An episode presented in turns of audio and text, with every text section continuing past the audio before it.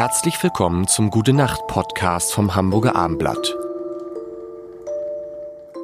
Mein Name ist Lars Heider, Rolf Zukowski ist da und Sie haben, das wusste ich nicht, Sie haben Betriebswirtschaftslehre studiert. Mhm. Warum in einer naja. Welt haben Sie Betriebs, also fertig studiert? Ja, ja, ich bin Diplomkaufmann. Wow. Ähm, das in ist, Hamburg? glaube ich, in Hamburg? Nicht, ja, an in, der Universität hier. Da in diesem, in diesem legendären äh, äh, Vivi-Bunker, wo es keine Fenster gibt in einigen Räumen, gab es die damals auch schon nicht oder hatten Sie noch nee, Fenster? also wenn man vom Audimax äh, in Richtung Aberton-Kino guckt, dann links. Links, genau. Aber genau. kennen Sie nicht, kennen Sie nicht diese Räume, wo dann, wo man sich dann reinsetzt und äh, der, der Running Gag war, als ich da studiert habe, immer, dass einer sagte, mach mal ein Fenster auf. Und es sind nee. zwei neue aufgesprungen und stellten dann fest, Mist, es gibt keine Fenster.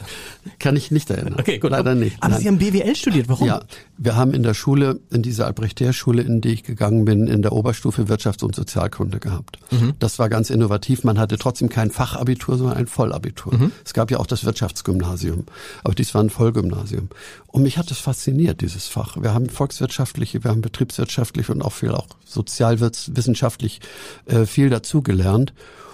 Und ich war ja in der Schule immer mehr auch zum Musiker geworden. Unsere Band The Beethovens, mit EA geschrieben, war ja die Schulband und hat dann auch letztendlich 1967 nach dem Abitur eine Langspielplatte gemacht. Mhm. Wir konnten uns aber alle nicht vorstellen, dass wir mal von Musik leben können. Dazu waren unsere Elternhäuser zu bürgerlich. Wir waren eigentlich bis auf den Bassisten alle keine Musikantenfamilien ja. und haben gesagt, komm, dann studieren wir, wir können das, die Musik trotzdem nebenbei machen. Und dann war es durch diese Prägung in der Oberstufe des Gymnasiums klar, dass ich in Richtung Wirtschaft gehen würde. Mich interessierte aber das betriebswirtschaftliche mehr. Und ich habe es natürlich nie bereut, denn wenn man Autor ist und letztendlich Verlagsbeteiligter, ich habe ja mit dem Musikverlag Sikorski dann auch einen Gemeinschaftsverlag gegründet. Ja, Sie haben da auch mal gearbeitet. Musik für dich war genau. Assistent von Professor Sikorski, der leider ja. gestorben ist im Januar. Mein ganz großer Mentor und Ratgeber. Ähm, und ich habe mein Studium irgendwie immer so ein bisschen im Hinterkopf gehabt, denn es gibt dort ja sehr viel betriebswirtschaftliche Vorgänge. Klar. Auch wenn man dann selbstständig wird, man muss sich organisieren, man muss mit Zahlen umgehen, man muss Pläne machen, man muss mit großen Einheiten verhandeln, also zum Beispiel mit dem Rundfunk, mit den Schallplattenfirmen.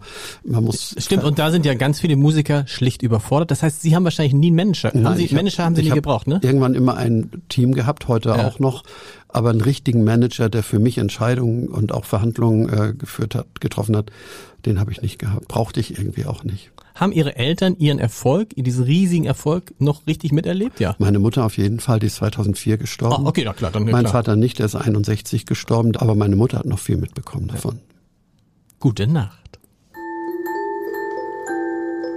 Weitere Podcasts vom Hamburger Abendblatt finden Sie auf abendblatt.de slash podcast.